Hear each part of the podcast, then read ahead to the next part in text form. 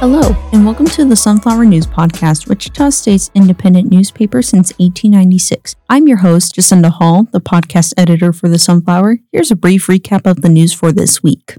In news, this semester, Wichita State announced that they are now offering a new Bachelor of Arts degree in American Sign Language, also known as ASL. ASL courses are now offered in the Modern and Classical Languages and Literature Department under the Fairmount College of Liberal Arts and Sciences. ASL was previously offered as a minor under the College of Health Professions before being approved as a bachelor's degree last December. In other news, the Student Government Association Supreme Court finds controversial appointments constitutional after receiving five different requests request challenging four different positions under the current administration. This comes after former at large Senator Vishnu Ava called for the resignation of SGA President Iris O'Keery and Vice President Sophie Martins on August 30th. The case questioned the legality of certain appointments in the association. The Student Supreme Court found all appointments under the O'Keery administration to be constitutional. Lastly, with college tuition continuously rising, Colleen Pugh, who's the dean of the graduate school, shared a process to lighten the burden. She explained that the National Science Foundation's graduate research fellowship program is one way to help students pay for their education. The program is open to both undergraduate seniors who are U.S. citizens and first year domestic graduate students. The qualified students have to be enrolled full time and pursuing an education in STEM. In sports, after four wins on the road, Shocker Volleyball kept their winning streak going by sweeping the Charlotte 49ers at home in Koch Arena. This is Barbara Kohler's first season with Wichita State and has had a dominant performance. Volleyball coach Chris Lamb said that Kohler has been riding a wave and has had great practice performances leading up to the games. In other sports related news, according to the team's coaches, the women's golf team has been working hard and putting more dedication into practices, workouts, and building teamwork this season. Head coach Tom McCurdy said that the team's new transfers have been bringing a different experience experiences from their previous schools. Sophomore transfer Kate Tilma said that the team has the potential to win their tournaments if they go out and put out good numbers. In arts, a recently released documentary tells the story of a Wichita punk rock band during the height of their fame in the late 1970s and early 1980s. The documentary, We Were Famous, You Don't Remember the Embarrassment, tells the story of punk rock band The Embarrassment of how they met and what inspired them to become a band. After showing in several theaters during the summer, the documentary will be available to rent this fall on streaming services. In opinion, check out Sasha Harvey's piece on Chick fil A and its impact on marginalized communities on our website at thesunflower.com. In events, Shocktoberfest is an annual week long festival celebrating Shocker Pride during the first week of October. Shocktoberfest started on Monday and is planned to have several activities for the rest of the week. Here are a few events happening during Shocktoberfest. One of the events includes Dine with the Deans. Dine with the Deans gives students a chance to grab a light breakfast with the dean of their college to learn more about what their college has to offer. This event will be located in the Rhatigan Student Center on Wednesday, October 4th from 9 a.m. to 11 a.m. The event is free. Lastly, two events will occur on Friday, October 6th. These include the Shocktoberfest Parade and the Shocktoberfest Patio Party. The Shocktoberfest Parade is the highlight of the week-long celebration. At the parade, students can enjoy entertainment as well as decorated cars and floats. The parade starts at 6 p.m. and is free for all. After the parade, students can head over to Braeburn Square for the Shocktoberfest patio party for food, drinks, and live music. The party starts at 6:30 p.m. and is free to attend as well. For a full list of Shocktober events, go to wichita.edu.